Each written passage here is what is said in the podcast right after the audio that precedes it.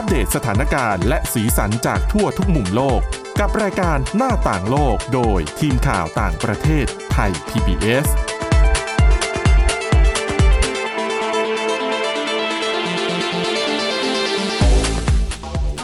สวัสดีค่ะคุณผู้ฟังต้อนรับเข้าสู่รายการหน้าต่างโลกกันอีกครั้งค่ะสำหรับวันนี้นะคะ เราจะมีเรื่องราวที่น่าสนใจเกี่ยวกับสุขภาพ โดยเฉพาะอย่างยิ่งเรื่องของผู้ที่มีอาการของภาวะอัลไซเมอร์นะคะ ซึ่งในช่วงที่ผ่านมาก็มียาหลายตัวเลยนะคะ ที่ได้รับการเปิดเผยออกมาว่ามีผลการทดสอบออกมาเป็นที่น่าพอใจ แล้วก็รวมถึงเรื่องราวสุขภาพของหนุ่มสาวชาวอเมริกันค่ะ ที่พบว่าการสูบบุหรี่ไฟฟ้านั้น มีตัวเลขที่น่าสนใจทีเดียวนะคะะสำหรับวันนี้เราจะไปพูดคุยในประเด็นเหล่านี้กันกับคุณจารุพรโอภาสรัฐ และดิฉันสวรักษ์จากวิวัฒนาคุณค่ะ สวัสดีค่ะอะคุณจารุพรเดี๋ยวเราไปเริ่มด้วยเรื่องของยาชะลออาการอัลไซเมอร์กันก่อนอืมสังเกตนะคะดิฉันใช้คำว่ายาชะลอนะคะค่ะ ไม่ใช่ยารักษาอ๋อก็คือเป็นเป็นการแบบปกติสมมติสมมติว่าค่าเฉลี่ยคนที่จะเกิดภาวะเรื่องของอัลไซเมอร์ได้ค่ะอาจจะสัก 60 แต่ค่ะถ้าเกิดว่ากินยาตัวนี้อาจจะทำให้อายุเนี่ยเขาเรียกว่าอาจจะไปหลังกว่านั้นได้ มันจะชะลออาการอืมนะคะ แต่ว่ามันก็ยังมีเงื่อนไขอีกหลายอย่างนะคะ แต่ดิฉันเชื่อว่าข่าวนี้เนี่ยน่าจะเป็นประโยชน์กับคนที่มีเอ่อสมาชิกในครอบครัวที่มีเรื่องของอาการอัลไซเมอร์อยู่ค่ะอย่างน้อยก็จะได้รู้ว่าตอนนี้มันมียาบางอย่างที่มันจะช่วยชะลอได้นะคะอืมแต่ว่า จะนำเข้ามาใช้ในประเทศไทยได้เมื่อไหร่นั้น อันนั้นก็ต้องรอต่อไปค่ะแต่ว่าตอนนี้เนี่ยยาชะลออัลไซเมอร์เนี่ยเท่าที่ดิฉันติดตามข่าวมีหลายตัวนะคะ แต่วันนี้เนี่ยจะขอหยิบยกมาแค่ 2 ตัวก่อน ตัวแรกนะคะ เป็นยาที่ชื่อว่าเลอแคมบีนะคะของบริษัทเอไซจากประเทศญี่ปุ่น อันนี้เขาร่วมมือกับบริษัทไบโอเจนของสหรัฐค่ะเป็นยาชะลออาการอัลไซเมอร์ที่สำนักงานอาหารและยาของสหรัฐหรือ FDA อนุมัติอย่างเต็มรูปแบบอืมคือเป็นครั้งแรกในรอบ 20 ปีที่ FDA อนุมัติยาในลักษณะนี้ค่ะ เหตุผลที่ FDA ต้องอนุมัติเพราะว่ามันจะส่งผลเรื่องของการเบิกจ่ายในระบบประกันสังคม แล้วก็ประกันของเอกชนด้วย คือจริงๆ อย่างแม้แต่ในเมืองไทยใช่ไหมคุณจารุพร สมมุติถ้าเรามีสวัสดิการอะไรบางอย่างอะอย่าง เช่นอืมสวัสดิการของราชการหรือว่าประกันอะไรแบบเนี้ยค่ะ มันก็จะมีข้อกำหนดเงื่อนไขว่าอะยาประเภทนี้เบิกได้ ยาประเภทนี้เบิกไม่ได้ คนไข้จะต้องแบบจ่ายเพิ่มเองนะคะค่ะดังนั้น ถ้าหากว่า FDA อนุมัติเจ้ายาตัวเลเคมบีตัวนี้เนี่ย คนที่ไปรักษาอาการอัลไซเมอร์ จะสามารถเบิกจ่ายได้ด้วยค่ะผ่านทางระบบประกันสังคมหรือว่า ประกันของเอกชนที่คุณซื้อไว้เนี่ยอืมมันเบิกจ่ายรวมเข้าไปในนั้นด้วยได้นะคะ ซึ่งสนนราคาค่อนข้างสูงเหมือนกันอืมนะคะอะไปดูก่อนราคาประมาณเท่าไหร่สำหรับยาเลอแคมบี้ตัวนี้นะคะเขาบอกว่าคิดค่าใช้จ่ายในการรักษา 1 ปีเนี่ย ค่ารักษาเนี่ยตกประมาณ 9 3 0 0 0 0 บาทอืมก็ถือว่าสูงแต่ว่าตอน1ปีนะคะ ค่ะ ทีนี้ ยาตัวนี้เนี่ยนะคะ จะใช้ได้ผลดีก็คือเฉพาะผู้ป่วยที่มีอาการในระยะเริ่มต้นเท่านั้น อืม คือไม่ใช่ว่าจู่ๆคุณรู้สึกว่า เอ๊ะคุณพ่อคุณแม่มีอาการหลงๆลืมๆแล้วก็ไปขอให้เขาจ่ายยาตัวนี้ให้เลยไม่ได้นะคะ ค่ะ มันจะต้องมีการตรวจสอบแล้วก็พิสูจน์ให้ได้ว่าผู้ป่วยเนี่ย มีอาการอัลไซเมอร์ในระยะเริ่มต้น ก็คือมีการวินิจฉัยมาแล้วอะนะคะใช่อืมโดยเฉพาะอย่างยิ่งสิ่งที่จะเป็นตัวชี้วัดก็คือโปรตีนอะไมลอยด์ที่อยู่ในสมองค่ะ ซึ่งตามปกตินะคะ โปรตีนตัวนี้เวลาที่ร่างกายผลิตออกมาเนี่ย มันก็จะมีกระบวนการที่กำจัดมันได้ แต่ร่างกายบางคนที่ไม่สามารถกำจัดโปรตีนอะไมลอยด์ตัวนี้ได้เนี่ยเขาเชื่อว่ามันคือสาเหตุของโรคอัลไซเมอร์อืมนะคะ ซึ่งผลการทดสอบของเจ้ายาตัวนี้นะคะ เขาทดสอบทางคลินิกเป็นเวลา 18 เดือน พบว่ายาสามารถชะลอภาวะเสื่อมถอยของสมองได้ถึง 27%คือไม่ได้รักษาให้หายนะอืมแต่ชะลอให้มันแบบเกิดขึ้นช้าลงค่ะนะคะ ส่วนวิธีการให้ยาคือต้องให้ผ่านหลอดเลือดค่ะ ไม่ใช่โอ้ยากิน จะต้องอืมก็คือไปที่สถานบริการทางการแพทย์ค่ะ แล้วก็ให้เขาเจาะแขนเพื่ออมให้เอ่อ ยาตัวนี้เนี่ยเข้าสู่เอ่อหลอดเลือดดอืมำก็ต้องให้ยาทุกๆสองสัปดาห์ด้วยอ๋อนะคะอ่าดังนั้นแม้ว่ามันจะไม่ใช่ยารักษา แต่มันช่วยยืดเวลาให้ผู้ป่วยเนี่ย มีสุขภาพชีวิตที่มันดีขึ้นได้อืมเพราะอย่างหลายคนพอมีอาการสมองเสื่อมแล้วเนี่ย บางทีทานข้าวไปแล้วจำไม่ได้พอทานใหม่ค่ะอะก็ทานใหม่ ยาด้วยบางคนต้องกินยาอืมใช่นะคะ ดังนั้นค่ะ การอนุมัติยาชะลออาการอัลไซเมอร์เนี่ยถือได้ว่าเป็นจุดเริ่มต้นของยุคใหม่แห่งการรักษาโรคนี้ ส่วนสาเหตุจริง ๆ ยังไม่มีหลักฐานทางการแพทย์ฟันธงได้ชัดๆนะไอ้ที่บอกว่ามีสารโปรตีนอะมิลอยด์น่าจะเป็นสาเหตุของอัลไซเมอร์นี่คือเป็นแค่สมมุติฐานอืมแต่ยังไม่สามารถยืนยันได้ค่ะนะคะ ดังนั้นหนึ่งสาเหตุของโรคก็ไม่ทราบแน่ชัด แล้วก็สองอย่างที่บอกว่าการทดสอบทางคลินิกใช้เวลาแค่ 18 เดือนอื มมันยังต้องอาศัยเวลาในการทดลองอีกอีกนานกว่านี้อะค่ะนะคะ แล้วก็เขาก็ยังไม่รู้ด้วยนะคะ ว่าถ้าให้ยาตัวนี้กับกลุ่มผู้ป่วยอัลไซเมอร์ที่มีอาการป่วยขั้นปานกลาง หรือขั้นรุนแรงเนี่ย มันจะได้ผลหรือเปล่าอืมนะคะ แล้วก็มีความเสี่ยงด้วยนะคะ เพราะว่าผลจากการศึกษาพบว่ามีคนที่ได้รับยาตัวนี้บางคนมีภาวะสมองบวมโหหรือภาวะเลือดออกในสมองอืม จากการใช้ยานะคะอะแต่อย่างไรก็แล้วแต่ต้องบอกเลยนะคะว่ายาตัวนี้ FDA เนี่ยเขาใช้กระเขาใช้กระบวนการเร่งรัดนะในการอนุมัติอย่างเต็มรูปแบบเพื่อให้ประชาชนสามารถเบิกจ่ายผ่านสวัสดิการต่างๆ ที่ตัวเองมีอยู่ได้นะคะ ก็หน่วยงานด้านสาธารณสุขในสหรัฐค่ะ ก็ได้เตรียมความพร้อมไว้แล้ว เพื่อรับมือกับผู้ป่วยที่คาดว่าจะเข้ามาใช้บริการยาตัวนี้มากขึ้นอืมนะคะ นั่นคือยาตัวที่หนึ่งค่ะ ไปดูยาอีกตัวหนึ่งนะคะ ก็คือชะลอโรคไซเมอร์เช่นเดียวกัน ค่ะ ยังไม่มียาตัวณจนถึงเวลานี้ยังไม่มียาตัวไหนรักษาโรคอัลไซเมอร์ได้นะคะ คุณผู้ฟัง อืม ยาตัวที่สองค่ะ ชื่อว่ายาโดนาเนแมปนะคะ ตัวนี้เนี่ยเขามีผลการทดสอบที่ได้ตีพิมพ์ในวารสารวิชาการมาแล้ว พบว่าชะลออาการสมองเสื่อมได้ถึงหนึ่งในสาม ก็ถือว่าไม่เร็ว คล้ายๆ กันพอๆกับพอๆกันกับตัวตัวที่แล้วแรประมาณกยี่สิบยี่สิบเจ็ดเปอร์เซ็นใช่ไหมคะใช่ตัวนี้ถูกต้องประมาณหนึ่งในสามก็ประมาณสามสิบกว่าสามไล่สิบนิดเคียงๆเปอกัร์นเซ็นต์อือืมมนะคะ แล้วก็ ยาตัวนี้เนี่ย เป็นการรักษาแบบภูมิคุ้มกันบำบัดหืมอ่าฮะนะคะ เทคโนโลยีอาจจะต่างกันเล็กน้อยค่ะ แต่ว่ารูปแบบวิธีการใช้กับคนไข้เนี่ย คล้ายๆกัน ยาตัวนี้ก็คือใช้กับผู้ป่วยที่แสดงอาการในระยะเริ่มต้นเท่านั้นอืมนะคะ แล้วก็ ก็บอกว่าหลักการพัฒนายาตัวนี้เนี่ยก็คือตั้งอยู่บนสมมติฐานว่าเจ้าโปรตีนอะไมลอยด์เนี่ย ที่มีอยู่ในสมองเนี่ยคือสาเหตุของอัลไซเมอร์อืมคือเห็นไหมคือตั้งอยู่บนพื้นสมมติฐานเดียวกับไอยาตัวแรกที่เขาค่ะพัฒนาขึ้นมานะคะ ทีนี้ ยาตัวนี้เนี่ยนะคะ ก็ผลิตโดยบริษัทอีไลลิลลี่นะคะ แล้วก็อะอย่างที่บอกว่ารูปแบบของการผลิตอะไรเนี่ย มันจะคล้ายๆ กันรูปแบบของผู้ป่วยที่มาใช้เนี่ยก็คล้าย ๆ กันนะคะค่ะเอ่อแล้วก็ผลการทดสอบ ก็พบว่ามีอาสาสมัครสองคนเสียชีวิตจากการบวมในสมองเหมือนกันอืมเหมือนกับยาตัวแรกก็คือสะท้อนว่ามันยังมีเป็นยาที่มีความเสี่ยงอยู่นะคะค่ะซึ่ซึ่ง การทดลองยาตัวนี้เนี่ยนะคะโดนาเนแมบเนี่ยเอ่อใช้ตัวอย่างในการศึกษา 1,736 คนอายุระหว่าง 60 ถึง 85 ปี ที่ป่วยด้วยโรคอัลไซเมอร์ในระยะเริ่มแรก วิธีการทดสอบค่ะ เขาจะแบ่งผู้ป่วยครึ่งหนึ่ง ครึ่งแรกเนี่ยจะได้ยาเดือนละครั้ง อีกครึ่งหนึ่งจะได้ยาหลอก อ๋อ รวมระยะเวลาในการทดสอบทางคลินิก 18 เดือนเท่ากันเลยอืมนะคะ ผลการทดลองโดยสรุปก็คือ ตัวยาดูเหมือนจะมีประโยชน์อย่างมีนัยสำคัญ อย่างน้อยก็กับผู้ป่วยบางคน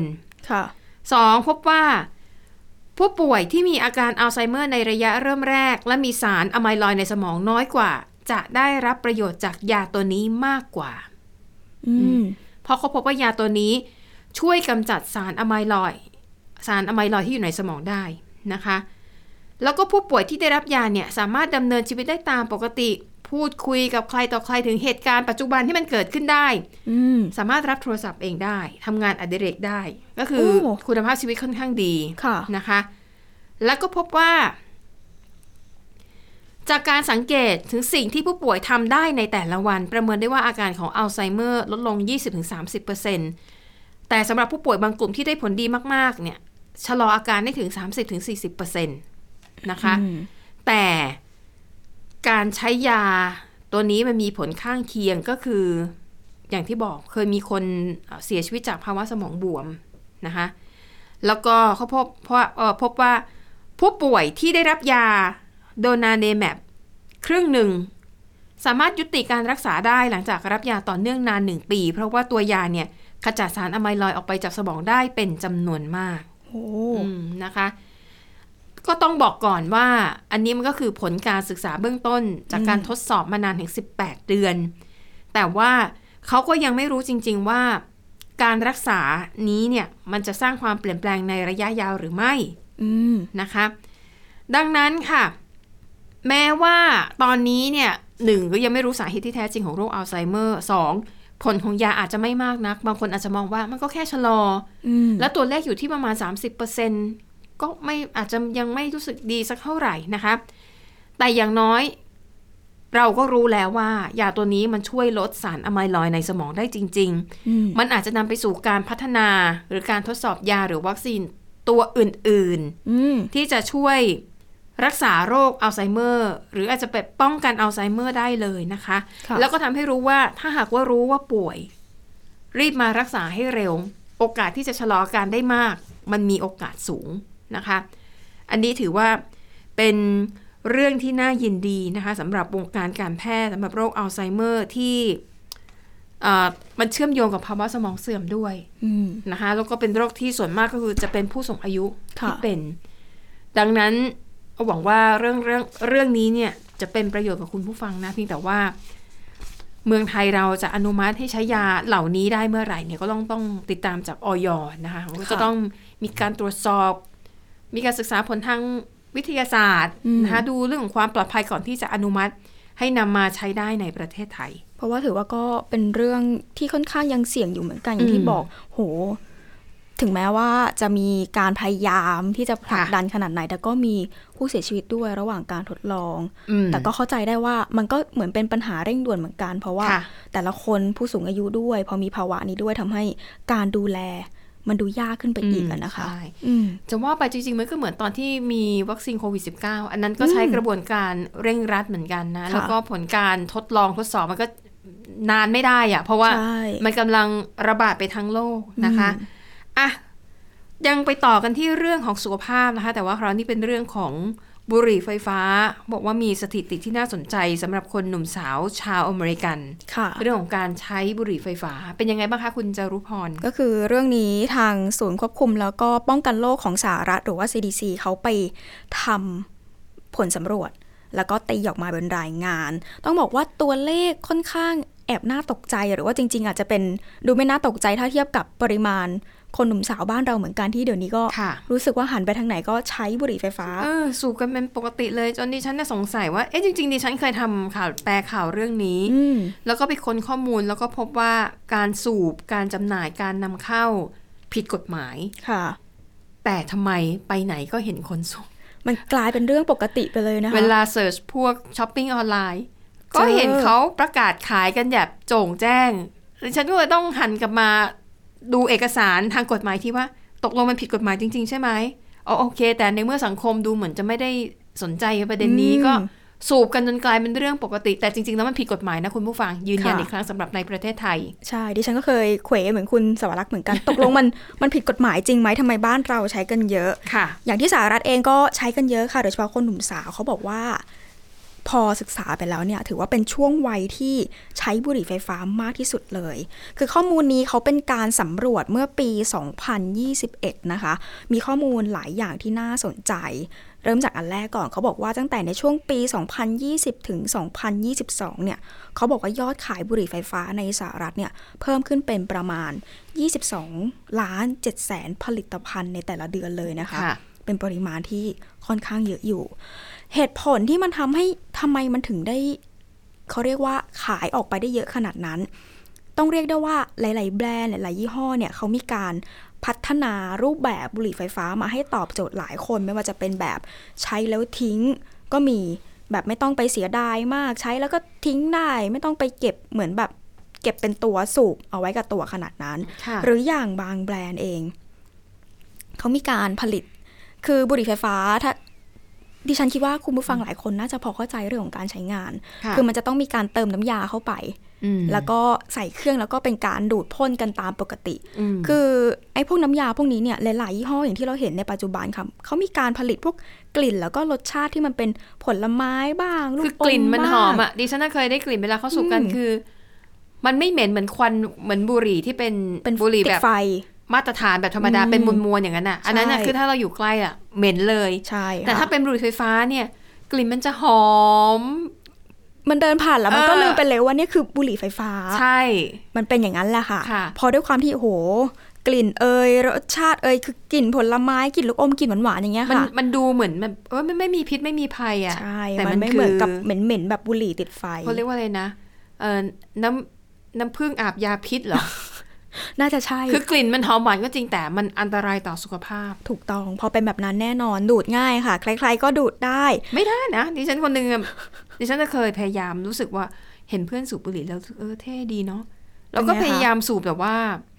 ไม่ได้ยังไงก็ไม่ได้อืมแล้วดิฉันถ้าเป็นบุหรี่ไฟฟ้าก็คงก็คงทำไม่ได้เช่นเดียวกัน